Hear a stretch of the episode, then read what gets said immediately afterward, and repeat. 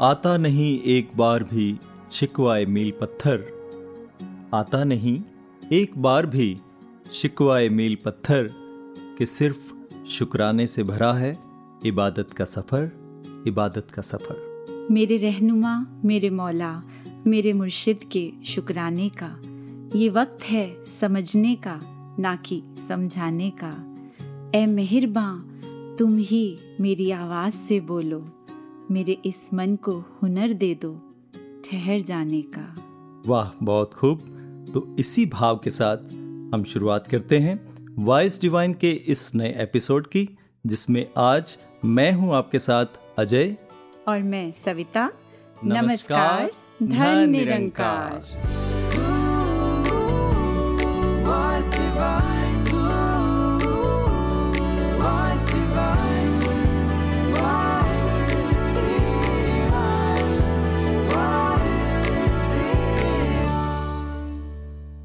सविता जी जी मार्च का महीना है और इस महीने में रंगों का त्योहार यानी होली भी आता है जी। इसी महीने को हम मधुमास यानी बसंत ऋतु भी कहते हैं और इसी माह में फाइनेंशियल ईयर की क्लोजिंग भी होती है। और इसके साथ ही ये महीना लेकर आता है एक और मीठी सी सौगात, जिसके बारे में हम आपको अभी नहीं बताएंगे। खैर, ये महीना जहाँ इतना रंग भरा है वहीं जिम्मेदारियों का एहसास भी दिलाता है, क्योंकि बच्चों के फाइनल एग्जाम्स भी इसी महीने होते हैं। आजकल इसी में बिजी हूँ और अपनी बेटी के लिए एक अच्छा ट्यूटर भी ढूंढ रही हूँ। पता है, जब से ट्यूटर ढूंढ रही हूँ बार बार ध्यान इसी तरफ जा रहा है, कैसे लाइफ में हमें कदम कदम पर एक टीचर, एक गाइड, एक मेंटोर की जरूरत पड़ती है जी। म्यूजिक के लिए म्यूजिक टीचर, स्पोर्ट्स के लिए एक कोच, फिजिकल फिटनेस तक के लिए वी नीड अ ट्रेनर। जी हाँ, कोई भी फील्ड हो, कोई भी कला हो, बिना गुरु के तो सब अधूरा है। वैसे तो ज्ञान से सारी किताबें भरी पड़ी हैं, लेकिन उस ज्ञान को प्रकट करने वाला भी तो कोई चाहिए ना। बिल्कुल चाहिए। जैसे दुनियावी इल्म के लिए एक उस्ताद का होना जरूरी है, उसी तरह जीवन में एक मार्गदर्शक का होना भी उतना ही जरूरी है। बहुत जरूरी है। एक बात पूछूं? जी। आप तो कलाकार हैं, आपके अनुसार सबसे उत्तम कला कौन सी है? सविता जी, आई थिंक सबसे उत्तम कला तो एक ही है और वो है जीवन जीने की कला, जिसे हम द आर्ट ऑफ लिविंग भी कहते हैं। सही कहा, the art of living in stability, the art of living in peace, the art of living in bliss. Absolutely right. इस कला में माहिर होना तो सबसे ज़्यादा ज़रूरी है, क्योंकि इंसान और तो सब कुछ सीख लेता है, बस यही मात खा जाता है। बाबा हरदेव सिंह जी से अक्सर ये शेर सुना है कि अभी तक जिंदगी से शनासाई ना हो पाई, हुए जाते हैं चांदी से बाल आहिस्ता आहिस्ता। वाह, हर परिस्थिति में स्थिर रहना, सहज रहना इतना आसान कहाँ है। हाँ, अगर सहज रहना सीख लिया तो जिंदगी ज़रूर आसान लगने लगती है जी। और अब बात वहीं आ गई जहाँ से हमने शुरू की जी, कि अगर ये कला भी सीखनी है तो ढूंढना होगा उनको जो खुद इस कला में माहिर हों। वाकई, क्योंकि वही हमें एक ऐसा पुख्ता और मजबूत आधार दे सकते हैं जिससे जुड़कर हम इस अस्थिर संसार में रहकर भी अपनी अवस्था को स्थिर रख सकते हैं जी। बहुत खूब। तो वो कला, वो ज्ञान जो जिंदगी को सार्थक कर दे, उसे पाने के लिए और पाकर फिर उस पर टिके रहने के लिए तो उनकी शरण में जाना होगा जो खुद सबसे ऊंचे हैं, सबसे पावन हैं, सबसे महान हैं, स्वयं परमात्मा का साकार रूप है। और वो तो पूरी सृष्टि में केवल और केवल एक सद्गुरु ही हो सकते हैं, जो हमारा साक्षात्कार एक ऐसे अस्तित्व से करा देते हैं जिसमें सारा ब्रह्मांड समाया है, जो हमारा मूल है और हम जिसका अंश हैं। जी सविता जी, तो ऐसे सद्गुरु को नमन, उनकी शिक्षाओं को नमन। और वॉइस डिवाइन का ये एपिसोड भी उन्हीं को समर्पित है। जो ये स्थिर है, सिर्फ ये परमात्मा है, ये निरंकार है। इस स्थिर के साथ जब हम जुड़ेंगे, ये एक रस सहज कायम दायम रहने वाले से, तो कोई भी ये उथल पुथल हमारे जीवन के हम पे वो प्रभाव नहीं छोड़ेंगी। फिर हम इस दुनिया में ही रहकर जैसे अभी तक रह रहे हैं, पर फिर भी इस दुनिया से एक उभर जाते हैं। जैसे अगर एक बात करी जाए कि एक कारपेट होता है, एक गलीचा, उस रूप में हमारे पैरों के नीचे जो होता है, तो अगर हम अपनी सिचुएशंस को एक वो कारपेट की तरह समझें कि हम उस कारपेट के ऊपर खड़े हैं, ना कि कारपेट हमारे सर पे होता है। तो कैसा भी वो कारपेट का रंग हो, चाहे वो सुख का रंग हो, दुख का हो, उथल पुथल हो, पर जब तक हम उस गलीचे को अपने पैरों के नीचे रखेंगे, हमारे लिए खड़ा होना आसान होगा। सतगुरु की रहमतों के आगे सारे ख्याल एक तरफ, सब माहताब एक तरफ, इनका जलाल एक तरफ। ये अपनी एक निगाह से जीना सिखा देते हैं। जो वचन इनके आए तो सारे सवाल एक तरफ। हाँ, सतगुरु जैसा इस दुनिया में और न कोई मीत है। प्रीत जहाँ की झूठी साधो, सांची गुरु की प्रीत है। सतगुरु जैसा, सतगुरु जैसा, हो सतगुरु जैसा, सतगुरु जैसा।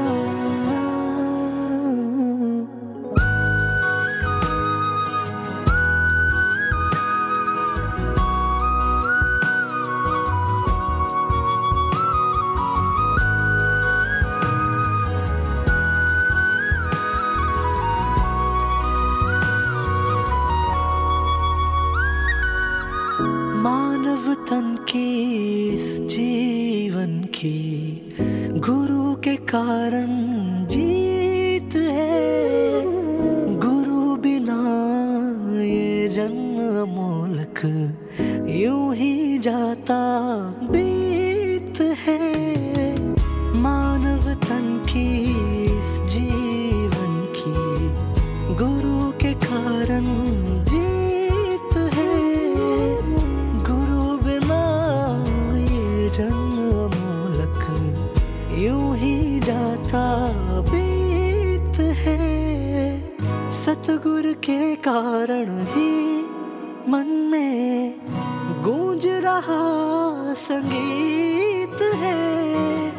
कहे हर देव गुरु कृपा से, गूंगा गाता गीत है।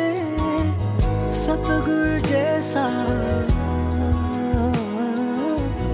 सतगुरु जैसा, हो सतगुरु जैसा,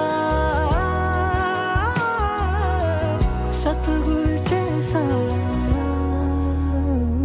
तू है निरंकार, तू है निरंकार,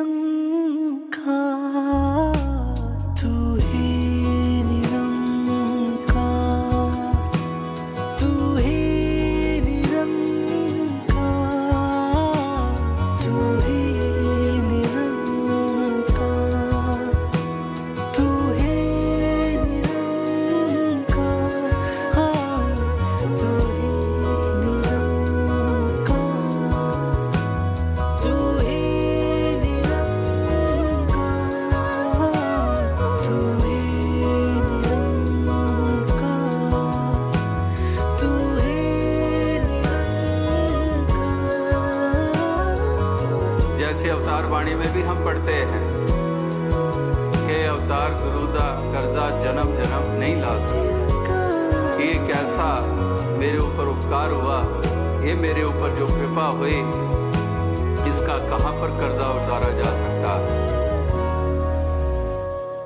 सविता जी, इतिहास गवाह है कि केवल एक आम इंसान ही नहीं, बल्कि संत महात्माओं को भी गुरु की शरण में जाना पड़ा।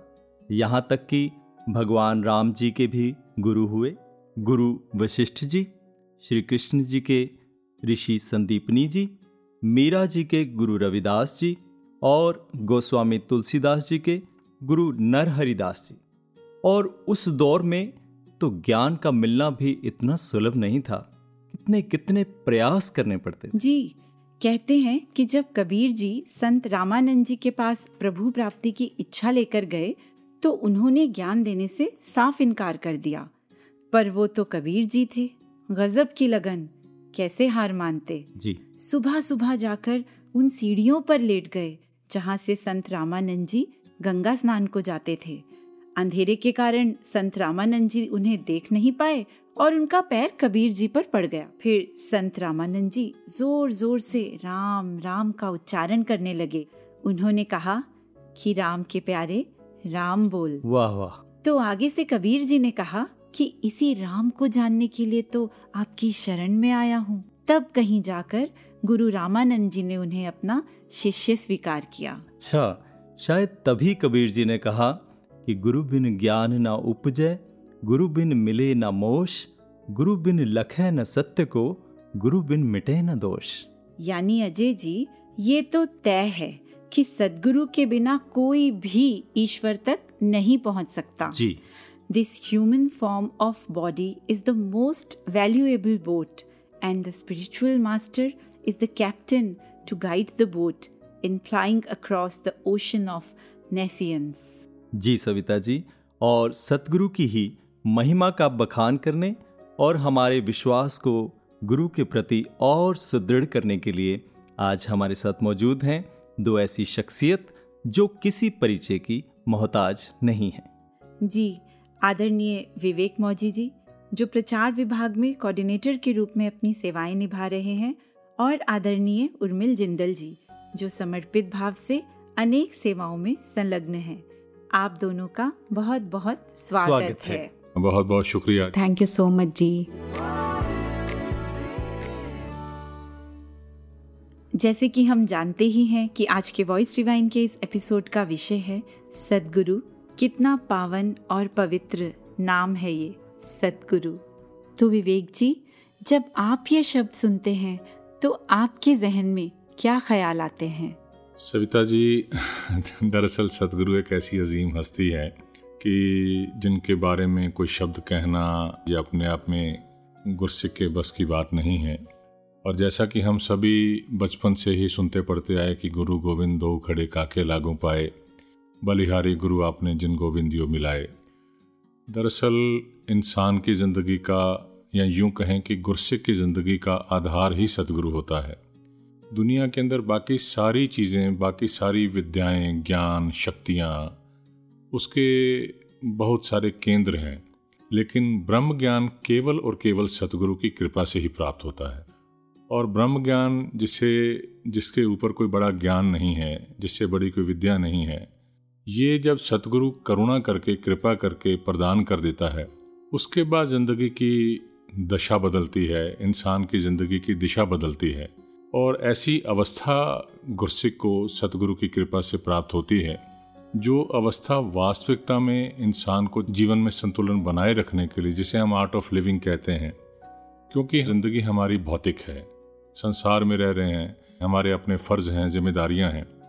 तो ये सारे के सारे फ़र्ज़ अदा करते हुए कैसे ये निभाएं भी, इनके साथ गलतान भी ना हो, कैसे हम इस जीवन को, हम अपनी सारी की सारी जितनी भी चीज़ें हैं, ज़रूरतें हैं, पूरी भी कर रहे हैं जी, लेकिन इनके बीच में रह करके, इनसे ऊपर उठ करके इस निराकार प्रभु का कैसे सहारा, आसरा बना रहे, ये सतगुरु की कृपा, इस निरंकार का ज्ञान। और फिर हमारे जीवन को कैसे जीना है, ये सतगुरु सत्संग सेवा सिमरन के द्वारा हम पर कृपा किया करते हैं। सतगुरु के जीवन में आने के बाद किस तरह से एक बदलाव आता है, और सतगुरु की कृपाओं का आपने बड़ी ही खूबसूरती से बयान किया। तो आइए अब मुखातिब होते हैं आज के दूसरे पैनलिस्ट डॉक्टर उर्मिल जिंदल जी की तरफ, और उनसे सुनते हैं इसी विषय पर उनके भाव कि कैसे जीवन में सतगुरु के आने के बाद जीवन को एक नई दिशा प्राप्त होती। अजय जी, सतगुरु की बहुत इम्पोर्टेंस होती है हमारी लाइफ के अंदर। बचपन में भी हम ये सुना करते थे कि अगर कोई निगुरा है तो कहते थे कि उसके घर का पानी भी नहीं पीना जी, क्योंकि गुरु की बहुत ही इम्पोर्टेंस, चाहे वो कोई भी समय रहा हो, किसी भी युग की हम बात कर लें, किसी भी समय की बात कर लें, हर समय के अंदर इंसान के जीवन के अंदर सतगुरु की इम्पोर्टेंस हमेशा बनी रही है जी। हम ये जीवन की यात्रा को तय कर रहे हैं, जीवन का जो लक्ष्य है उसकी प्राप्ति हमें सतगुरु के द्वारा ही होती है, जिसे हम ब्रह्म ज्ञान कह देते हैं, सत्य का ज्ञान कह देते हैं। सत्य और गुरु, जो सत्य की लखता करा दे वही सतगुरु, वही पूर्ण सतगुरु। और सतगुरु कोई मार्ग नहीं बताता, कोई कर्म कांड नहीं बताता, ये तो सिर्फ हमें हमारी मंजिल पर पहुंचा देते हैं। ऐसा सतगुरु, पूर्ण सतगुरु जब जीवन में प्राप्त होता है, जब इनकी शरण हमें प्राप्त होती है, तो ये ब्रह्म का ज्ञान हमें दे देते हैं। जैसे वो कहते हैं कि जो सूरज है उसकी पहचान उसकी किरणों से हो जाती है कि ये सूर्य है, इसी तरह ब्रह्म का ज्ञान जिनसे हमें मिल जाए वही पूर्ण सतगुरु होता है जी। हम बहुत भाग्यशाली हैं जो हमें पूर्ण सतगुरु अपनी लाइफ के अंदर ये मिल गए हैं। हम क्यों आए हैं संसार के अंदर, हमें क्या प्राप्ति करनी है संसार में रहते हुए, अगर हम जीवन के पर्पस को समझने की कोशिश करें कि अल्टीमेटली हमने प्राप्त क्या करना है, तो वो ये ब्रह्म ज्ञान है जो हमें सिर्फ और सिर्फ सतगुरु के माध्यम से, सतगुरु की कृपा द्वारा ही प्राप्त होता है। जब सतगुरु हमें ये ब्रह्म का ज्ञान दे देते हैं, तो ब्रह्म ज्ञान एक सत्य का ज्ञान जिसको हम कह देते हैं, वो सत्य का ज्ञान से हमें असत्य का बोध भी साथ साथ में हो जाता है जी। जहाँ हमें ये समझ में आता है कि ये निराकार प्रभु परमात्मा सदा कायम दायम रहने वाली परम सत्ता है, वहीं हमें ये बात भी समझ में आ जाती है कि ये संसार चलायमान है, क्षण भंगुर है, फना होने वाला है जी। और जो गुरसिक होता है वो इस ज्ञान को, इस विवेक को अपने जीवन में इम्प्लीमेंट करता है, इसको जीता है वो। और सबसे बड़ी कृपा जो सतगुरु की होती है कि ये ब्रह्म ज्ञान देकर ये फिर हमारा हाथ छोड़ नहीं देते हैं, ये हमें चलना सिखा रहे हैं, ये कदम कदम पे हमारे साथ हैं। तो डॉक्टर उर्मिल जी ने बहुत खूबसूरती से हमें समझाया कि किस तरह सद्गुरु जीवन में एक क्लैरिटी बख्श देते हैं और हमें सत्य और झूठ दोनों में फ़र्क बता के इस जीवन को, इस जीवन यात्रा को बहुत ही आसान और सरल बना, बना देते, देते हैं।, हैं तो आइए एक बार फिर से रुख करते हैं आदरणीय विवेक जी की ओर। विवेक जी, पिछले दिनों किसी यंगस्टर से बात हुई, उन्होंने अपने हृदय के भाव साझा करते हुए कहा कि यूँ तो मैं मानता हूँ कि परमात्मा पूर्ण है, सतगुरु समर्थ है, लेकिन इतना सब जानने के बाद भी पता नहीं क्यों मेरे मन में हमेशा कुछ इनसिक्योरिटीज़, कुछ फियर्स के भाव बने ही रहते हैं, और ना जाने क्यों चाह कर भी मेरे विश्वास, मेरे अकीदे में उस तरह का पुख्तापन नहीं आ पा रहा जैसा कि आना चाहिए। तो इस बारे में आप क्या कहना चाहेंगे? अजय जी, हम सभी जानते हैं कि हेल्थ अवेयरनेस को लेकर के ये बात कही जाती है कि मॉर्निंग वॉक करना, लगातार एक्सरसाइज करना, बैलेंस डाइट खाना, ये सारी की सारी शरीर को अनुकूल जब हम चीज़ें देते हैं तो एक स्वास्थ्य हमारा बना रहता है। जिससे बात करेंगे हर व्यक्ति यही कहेगा, हाँ भाई सैर करनी बड़ी अच्छी बात है, रोज़ करनी चाहिए। कितने लोग करते हैं? दरअसल वो जानते हैं, जानना और उसके बाद वो कर्म करना, ये दोनों में फ़र्क है। जैसे हम ब्रह्म ज्ञान की दृष्टि से ही कहें तो कभी कभी जब मैं हाथ में ये कहते हैं ना कि ज्ञान लेना एक बात है, ज्ञान को जीना दूसरी बात है जी। तो यहाँ जब फ़र्क ख़त्म हो जाता है तो ये सारी की सारी चीज़ें अपने आप ही ठीक हो जाती हैं। अब जैसे गुरु पर विश्वास का पैमाना क्या है कि मुझे पता है ये सतगुरु पूर्ण है, इसका पैमाना यह है कि इसने जो परमात्मा ईश्वर निरंकार का ज्ञान मुझे दिया है, बोध कराया है, शास्त्र में जो निशानियां हैं, धर्म ग्रंथों में जो करेक्टरिस्टिक्स हैं जी, अगर बिल्कुल उसी पर, वो पैमाने पर ये ज्ञान पूरा का पूरा खरा उतरा है जी, तो फिर तो विश्वास ना करने का कोई सवाल ही नहीं है। और जब इनसिक्योरिटी की या जब कहीं कोई बात आती है कि मन के अंदर कहीं कोई भयभीत हो किसी बात को लेकर के, ये बात दरअसल हमारी अपेक्षाओं के साथ जुड़ी होती है कि हम कुछ चाह रहे होते हैं, जिसे हम सिंपल शब्दों में कहें एक मन चाहा, एक अनचाहा जी। तो जब मन चाहा रिजल्ट आता है, हमें लगता है कि बस बात ठीक है, ये पूर्ण है, विश्वास भी पूर्ण है जी। अगर अनचाही होगी वो फिर अगर मेरी भक्ति में या मेरे विश्वास में कहीं कोई ठोकर लगाता है या उसे इफेक्ट करता है, तो दरअसल वो कृपा की कमी नहीं होती है, वो मेरे अप्रोच की कमी होती है क्योंकि गुरमत ये बात कहती है ज्ञान लेने के बाद गुरसिक को जीना कैसे होता है। गुरसिक को जीने का सिर्फ वो एक पंक्ति अगर कही जाए कि निरंकार का किया हुआ और सतगुरु का कहा हुआ, ये जब गुरसिक जीवन के अंदर पूरी तरह अक्षरक्ष कर्म रूप में अपना लेता है जी, फिर कहीं कोई ऐसी मन के अंदर कोई भ्रम वाली स्थिति नहीं रहती। फिर सतगुरु भी पूर्ण है, विश्वास भी पूर्ण है। अगर विश्वास केवल उस फिजिकल फॉर्म तक है, सीमित है, फिर तो उसके अंदर काफ़ी गुंजाइशें हैं जी। जैसे एक कमाल की पंक्ति आती है कि शरीर के बिना गुरु नहीं होता, फिर भी गुरु शरीर नहीं होता। वाह वाह, क्या बात। तो जब इस बात की समझ गुरसिक को आ जाती है कि सतगुरु देह का नाम नहीं है, सतगुरु होता ज्ञान है, और जब गुरसिक भी ब्रह्म ज्ञान की दृष्टि से सतगुरु के चरणों में अर्पित होता है तो उसे सामने वैसा ही रूप नजर आता है जी। मुझे तो यही लगता है कि दरअसल समर्पण, अपने आप को सरेंडर कर देना ही गुरसिक के जीवन में, यही उसके जीवन की भक्ति है, यही उसके जीवन में सतगुरु के प्रति विश्वास की अभिव्यक्ति है। अजय जी, हाँ जी, मुझे नहीं लगता कि इस पैनल डिस्कशन को सुनने के बाद किसी के भी मन में कोई सवाल बाकी रहा जी, होगा जी, जी। तो हमारे दोनों पैनलिस्ट्स का पूरी वॉइस डिवाइन टीम की तरफ से बहुत बहुत शुक्रिया शुक्रिया आपने इतने एनलाइटनिंग थॉट्स हम सभी से शेयर किए, साझा किए। बहुत बहुत धन्यवाद। बहुत बहुत शुक्रिया। थैंक यू सो मच जी। सविता जी जी, सतगुरु नाम है उपकार का। और आगे बढ़ने से पहले आइए सुनते हैं एक नगमा प्यार का।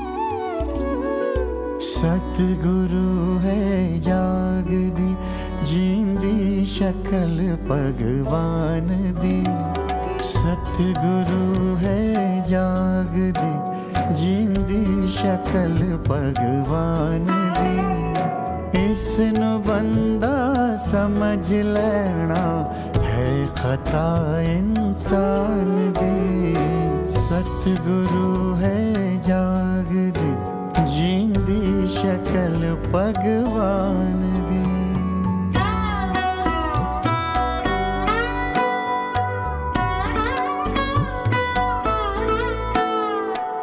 सिद्धि अंतर्यामता ते शक करन तो पेशतर,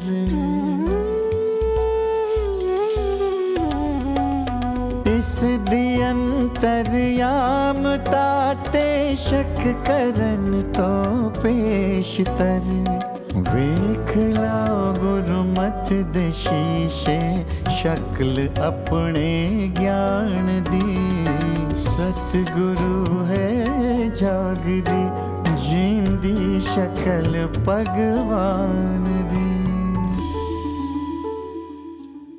जिस तरह एक कुशल चिकित्सक शारीरिक रोगों को दूर करके हमें स्वस्थ बना देता है, वैसे ही सतगुरु हमारी मानसिक बीमारियों को दूर करके हमारे मन को स्वस्थ बना देता है। और वैसे भी आज के इस दौर से हम सब वाकिफ हैं कि जिंदगी की इस भाग दौड़ से परेशान होकर इंसान कितनी जल्दी तनाव में आ जाता है और कई बार तो जिंदगी से हार ही मान बैठता है, मानो जिंदगी में अब कोई सहारा ही बाकी नहीं रहा। ऐसे वक्त में अगर कोई सही राहबर मिल जाए तो जिंदगी की राह आसान हो जाती है, और ऐसा ही राहबर होता है सतगुरु। मुझे याद आ रहा है, एक बार बाबा जी ने अपने प्रवचन में फरमाया कि आजकल एक इंस्ट्रूमेंट का बहुत इस्तेमाल होता है, वॉच की तरह है जी।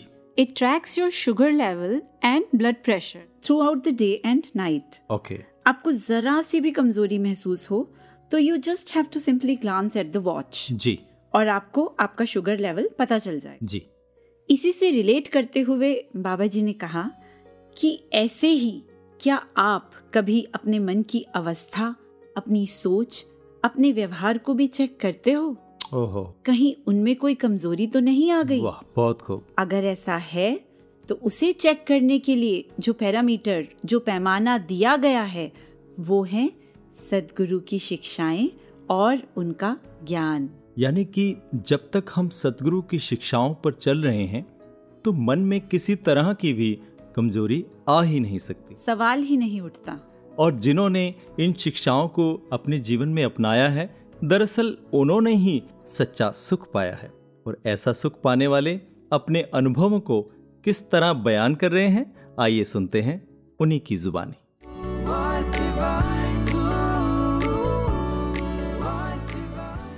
वैसे तो सदगुरु की हर एक शिक्षा जीवन को बदलने के लिए ही होती है, और सदगुरु माता जी की उस शिक्षा जिसमें उन्होंने फरमाया कि आपके ऑफिस में अगर कोई लीक के अंदर भी आप इस रंगकार का अंश देखते हुए भी उनको पानी भी अगर ऑफर कर रहे हैं तो वो भी सेवा का रूप ले लेती है।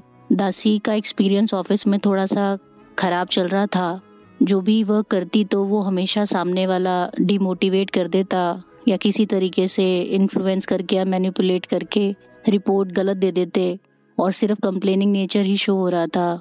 मैं काफ़ी परेशान थी, और जब ये सिखलाई सदगुरु के विचारों में सुनी तो ऐसा लगा कि ये शब्द, ये सिखलाई मेरे लिए वरदान रूप में आए हैं और इसको मैं अपनी झोली में ज्यों का त्यों डाल लूँ। और अरदास भी करी कि सेवा करने का भाव तभी उत्पन्न होगा अगर मैं सामने वाले के अंदर इस रंगकार का अंश देख पाऊँ। और जब ये अप्लाई करा तो सारी चीज़ें ट्रांसफॉर्म हो गई, नेगेटिविटी पूरा कन्वर्ट हो गया पॉजिटिविटी में। सामने वाले अब गैर नहीं लगे, अब अपने लगे, और जो भी वर्क मिलता उसको सेवा भाव से ही किया, और सारी चीज़ें बहुत सुंदर हो गई। ये सदगुरु की सिखलाई से ही संभव हुआ है। सदगुरु माता जी, थैंक्स फॉर एवरीथिंग कि आप जी ने हमेशा संभाला है, आप जी ने जीने का सलीका सिखाया है, पल पल सिखाते रहना, बचाते रहना। धन्य निरंकार जी। मुझे याद है दो साल पहले सदगुरु माता सुदीक्षा जी महाराज का आगमन सिंगापुर में हुआ था। इस कल्याण यात्रा के दौरान सारी संगत को हर एक पल सेलिब्रेट करने के लिए बहुत सी मीठी यादें हुजूर ने दी, साथ ही साथ साथ संगत को ये रहमतें प्राप्त करने का सलीका भी सिखाया। और हुजूर ने भी अपने प्रवचनों में कहा कि we are here to celebrate humanity. यकीन मानिए हम सारे उस समय उस उत्सव को जी रहे थे। मुझे याद है इसी दौरान हुजूर ने सिंगापुर की किसी महापुरुषों के घर उन्हें आशीर्वाद देने जाना था, और लंबी यात्रा होने के कारण हुजूर का आगमन रात को दो बजे हुआ। हुजूर जब गाड़ी से उतरे तो कहा, सॉरी जी, काफ़ी लेट हुआ यहाँ आने में। ये शब्द सुनते ही दास को महसूस हुआ कि हुजूर तो सुबह कोलालमपुर मलेशिया की साध संगत को आशीर्वाद देकर लगभग चार पाँच घंटों का सफ़र तय करके बातुक पहात, जो मलेशिया का ही एक पार्ट है, वहाँ संगतों को निहाल करने पहुँचे, और फिर दो से ढाई घंटे का सफ़र तय करके सिंगापुर रात दो बजे पहुँचे हैं। लेकिन इतना बिजी स्केड्यूल, इतना सफ़र होने के बावजूद भी हुजूर ने आराम लेना नहीं चाहा, बल्कि आते ही मुस्कुराते हुए सभी महापुरुषों को भरपूर स्नेह और आशीर्वाद दिए, जो कि सदगुरु का स्वभाव है। उस समय यही सीख मिली कि स्वयं सदगुरु अपने भक्तों के प्रति कैसे एक समर्पित जीवन जीते हैं। खिल उठे मुरझाए हुए फूल, जो मिली मुस्कुराहट आपकी, मुरीद हुआ सारा जहां, जो देखी रूहानियत आपकी, खिजाएं दूर हो गई हैं देखकर फिजा आपकी, यूं लगता है हुजूर कि मुझे ही नहीं सारे जहां को है ज़रूरत आपकी। मुश्किलें दूर होनी हैं मगर बदौलत आपकी, हमारी रोज़ी में और हमारी रोटी में चाहिए बरकत आपकी। शुक्रिया शुक्रिया शुक्रिया कि साहिल को मिली है दौलत आपकी, कि साहिल को मिली है दौलत आपकी। हम सतगुर का सत्कार करें, हम सतगुर का सत्कार करें, हम सतगुर का सत्कार करें, हम सतगुर का सत्कार करें। इस रूप में सतगुर आए हैं, जिस रूप में सतगुर आए हैं, इस रूप को हम स्वीकार करें, इस रूप को हम स्वीकार करें, हम सतगुर का सत्कार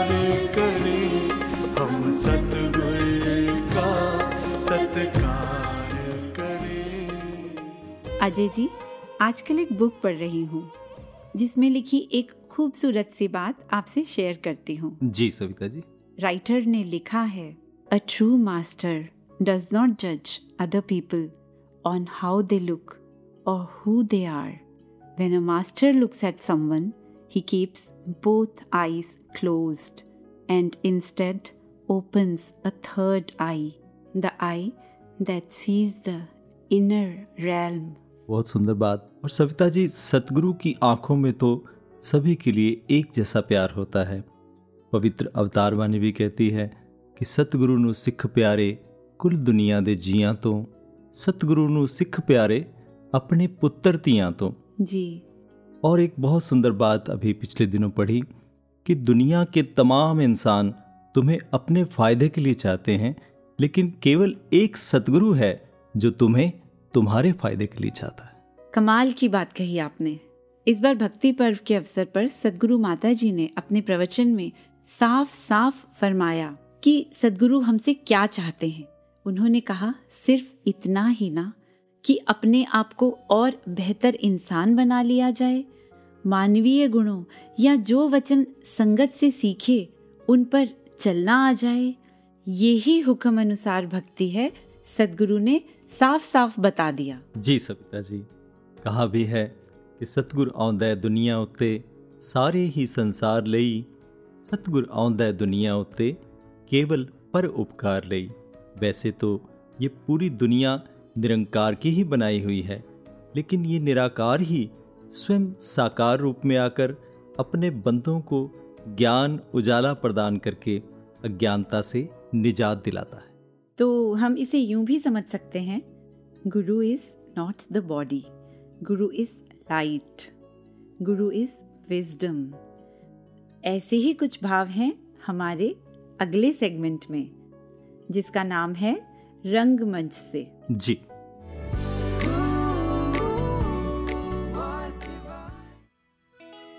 अरे यार, कहाँ रह गए घोष बाबू, कहाँ चले जाते हैं? अरे घोष बाबू, हाँ इधर इधर इधर इधर आओ, इधर इधर। हाँ जी, आ रहे हैं आ रहे हैं। कहाँ चले जाते हो भैया? और सुनाओ, क्या हालचाल? खूब भालो मेहता साहब, खूब भालो। क्या हो गया घोष बाबू, काफी परेशान लग रहे हो? अरे मेहता साहब, एक तो इस एज में आकर इंग्लिश सीखना पड़ रहा है, और ऊपर से ये टीचर टीचर टीचर का क्या? वो हम होमवर्क नहीं किया ना, तो हमको दो बार ऐसे लिखने को बोला। इसे हमारा रिस्पेक्ट करना चाहिए, हमारा घर का भी तो काम होता है। ओहो, तो ये समस्या है। अच्छा घोष बाबू, आप मानते हो ना कि सीखने की कोई उम्र नहीं होती? बिल्कुल, हम भी तो इस एज में इंग्लिश सीख रहा है। तो बस फिर। हाँ, बात तो तुम्हारा सही है, पर हमें आगे तो कुछ पढ़ाया ही नहीं जा रहा, सेम चीज़ को बार बार करा रहे हैं। ओफो। अच्छा घोष बाबू, इसे छोड़िए, मुझे ना चैप्टर टू में कुछ डाउट्स हैं, प्लीज़ क्लियर कर दोगे आप? मैं कैसे समझाऊं, हमने तो अभी चैप्टर टू किया ही नहीं। नहीं नहीं, आपको बताना पड़ेगा, आपकी तो एज भी काफ़ी है, तजुर्बा होगा आपको तो बहुत। पर हमने तो अभी चैप्टर टू पढ़ा ही नहीं, तो कैसे समझा दे तुमको? वही तो घोष बाबू, चैप्टर वन हुआ नहीं और हम नेक्स्ट चैप्टर की टेंशन लेने लग जाते हैं। बाकी वो हमारे टीचर हैं, हमें सेम चैप्टर इसलिए रिपीट करवाते हैं ताकि हम अगले चैप्टर के लिए तैयार हो सकें। हाँ, तुम्हारा बात तो बिल्कुल सही है, पर ये देखो, टेस्ट में भी हमको कितना कम नंबर दिया, जबकि हम तो क्लास में रोज़ आता है। घोष बाबू, आप आते तो रोज़ हो, पर जो टीचर ने पढ़ाया क्या उसे घर जाकर रिवाइज करते हो? मेहता साहब, जब क्लास में सब सुन लिया तो घर जाके रिवीजन का क्या ज़रूरत? क्यों ज़रूरत नहीं भाई? जब तक हम घर जाकर उसे रिवाइज नहीं करेंगे तो परीक्षा के लिए मजबूत कैसे होंगे? देखो घोष बाबू, टीचर का काम सही शिक्षा देना है, उस पे चलना या ना चलना वो हमारा डिसीजन। हम खुद रिवाइज करते नहीं, और गलती से अगर परीक्षा में नंबर कम आ जाए तो इसका दोष भी टीचर को देते हैं। हाँ, बात तो तुम सही बोल रहा है, टीचर को ज़्यादा पता है कि हमें कौन सा चैप्टर कब कराना चाहिए। इसलिए मैं भी अब ध्यान से समझूंगा और रोज उसे रिवाइज भी करूंगा। बिल्कुल घोष बाबू, और टीचर को टीचर उनकी एज, रंग, रूप या जेंडर नहीं बनाता। उन्हें टीचर बनाता है उनका ज्ञान। हमें उस ज्ञान से जुड़ना है।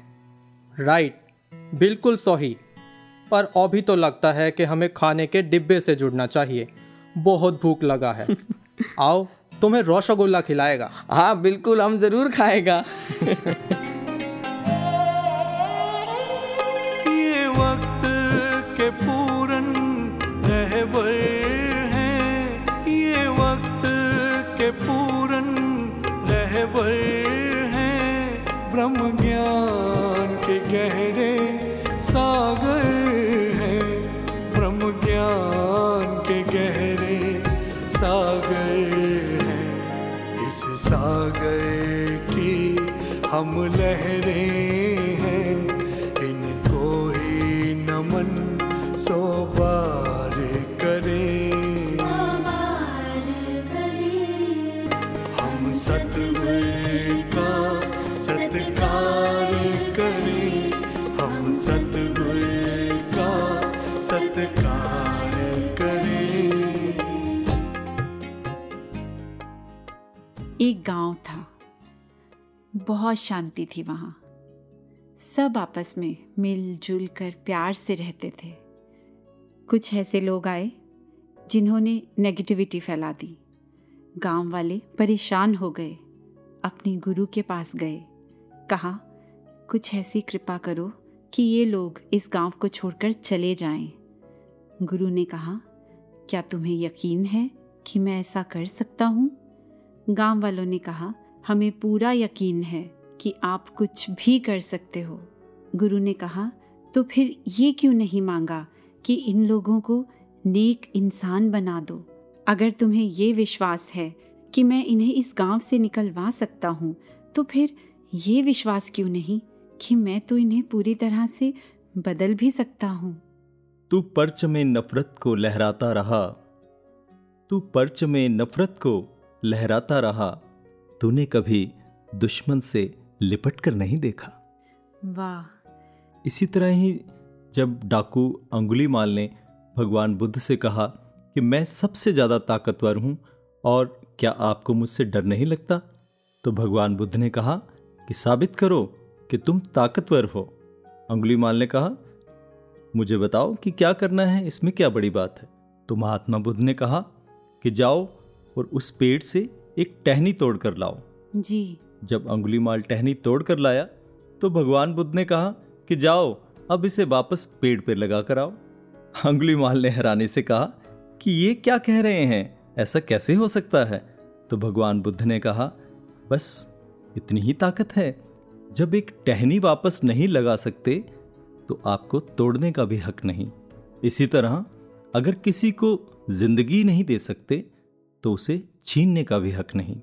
उसी दिन से डाकू अंगुलीमाल संत अंगुलीमाल हो गए। मगर अजय जी, ये रूपांतरण तो सिर्फ और सिर्फ प्यार से ही संभव है ना? जी। उस बेगर्ज प्यार से जो सतगुरु करते हैं हर इंसान से। जी सविता जी, ऐसा ही निस्वार्थ प्रेम, ऐसा ही परोपकार से भरा हुआ अंदाज, ऐसी ही रूहानियत से भरी हुई मुस्कान वाले सतगुरु हमें भी मिले हैं, जो प्रकट हैं इस धरा पर सतगुरु माँ सुदीक्षा जी के रूप में, और जिन्हें पाकर ऐसा लगता है कि जैसे हमने जीते जी जन्नत को पा लिया हो। किसी शायर ने कहा भी है कि लोग तो मरने के बाद जन्नत जाते हैं, हम तो बचपन से ही वहीं रहते हैं, हमें किसी और जन्नत का पता नहीं, हम तो सतगुरु के चरणों को ही जन्नत कहते हैं। वाह।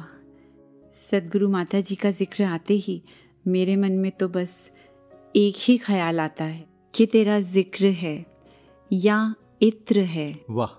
जब जब करता हूँ महकता हूँ। बहुत खूब। ऐसी ही प्यारी खुशबू है हमारे सद्गुरु के दिव्य गुणों की, जिनका जिक्र करते ये जुबान कभी नहीं थकती। हर शब्द छोटा पड़ जाता है, फिर भी भक्त हमेशा लालायित रहते हैं कि किसी तरह से अपने सद्गुरु की महिमा का बखान कर सकें। और ऐसी ही एक हम्बल सी कोशिश की है। हमारे अगले सेगमेंट में कुछ भक्तों ने सदगुरु के साथ हुए अपने दिव्य अनुभवों का सहारा लेकर, आइए सुनते हैं। जी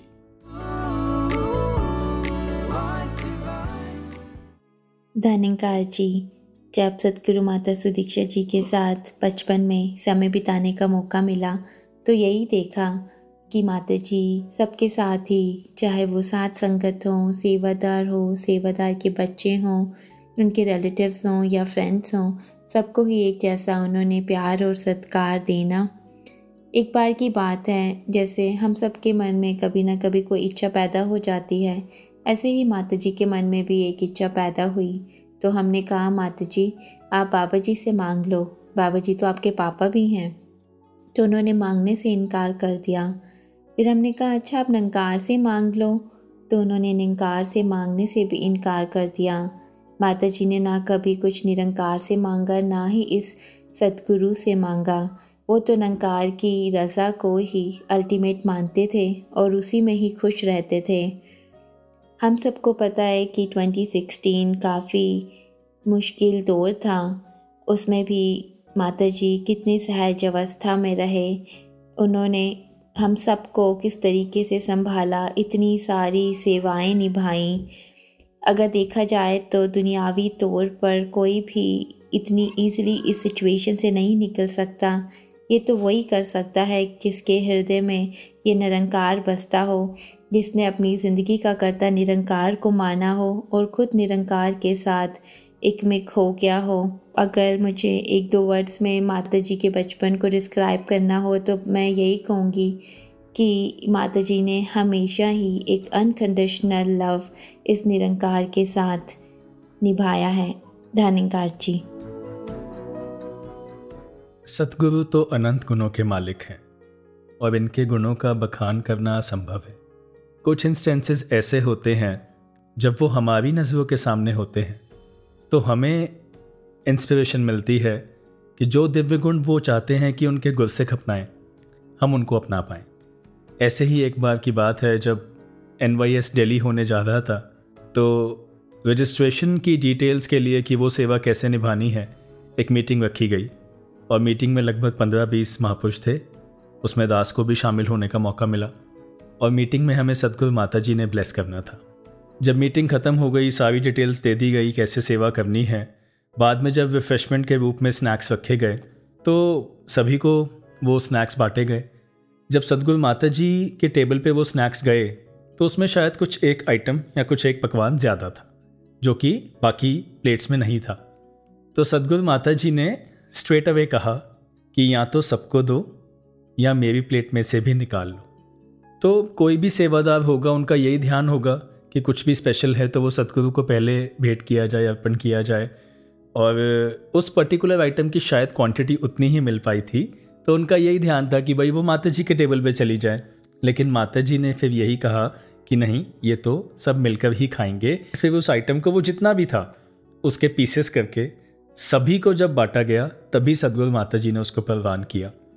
तो यहाँ बस एक बात जो देखी कि वो विशेष हैं, वो हम सबके लिए कितने स्पेशल हैं, लेकिन वो इतने स्पेशल, इतने विशेष होते हुए भी कितनी सरलता से अपने आप को सामने रखते हैं, कितनी सरलता से सामने आते हैं, कितने एक असाधारण होते हुए साधारण तरीके से सामने आते हैं।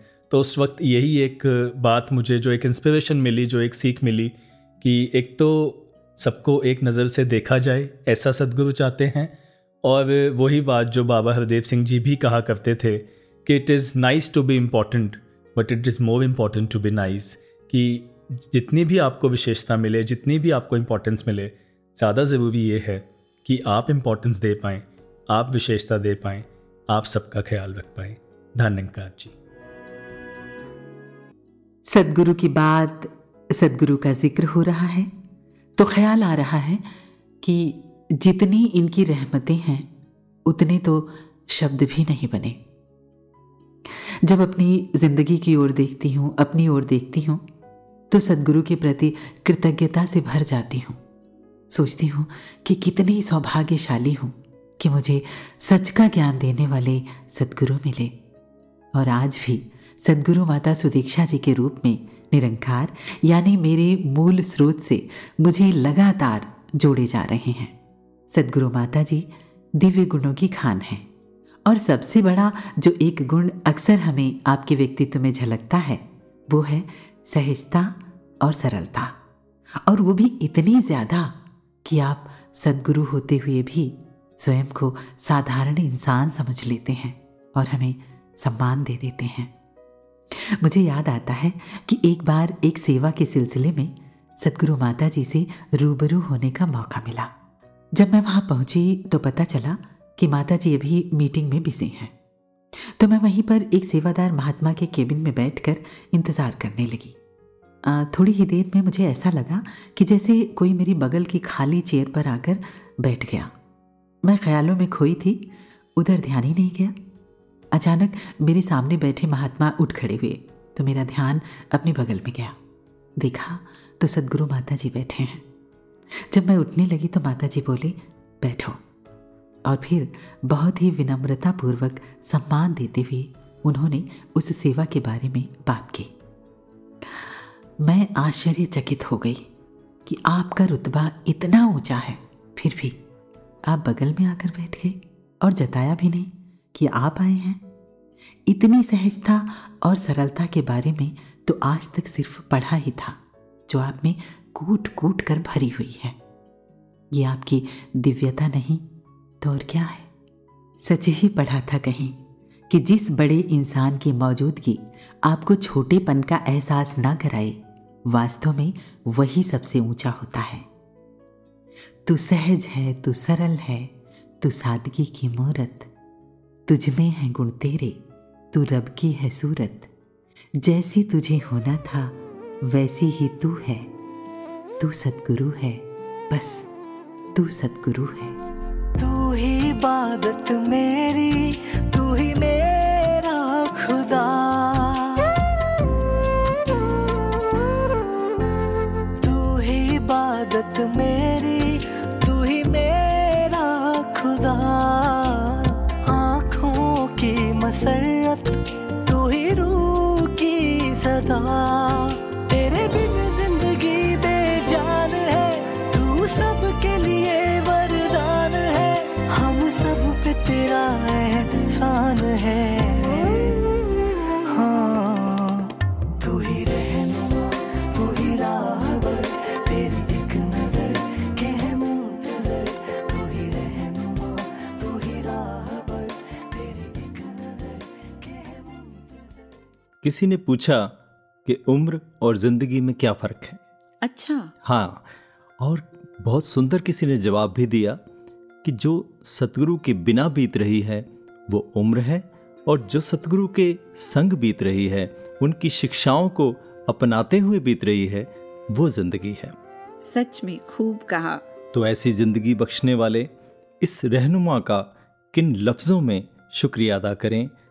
किसी ने कहा है कि मेरे मालिक, जब मेरी तेरी इनायत पर नज़र जाती है, मेरे सतगुरु मेरी आँख भर आती है।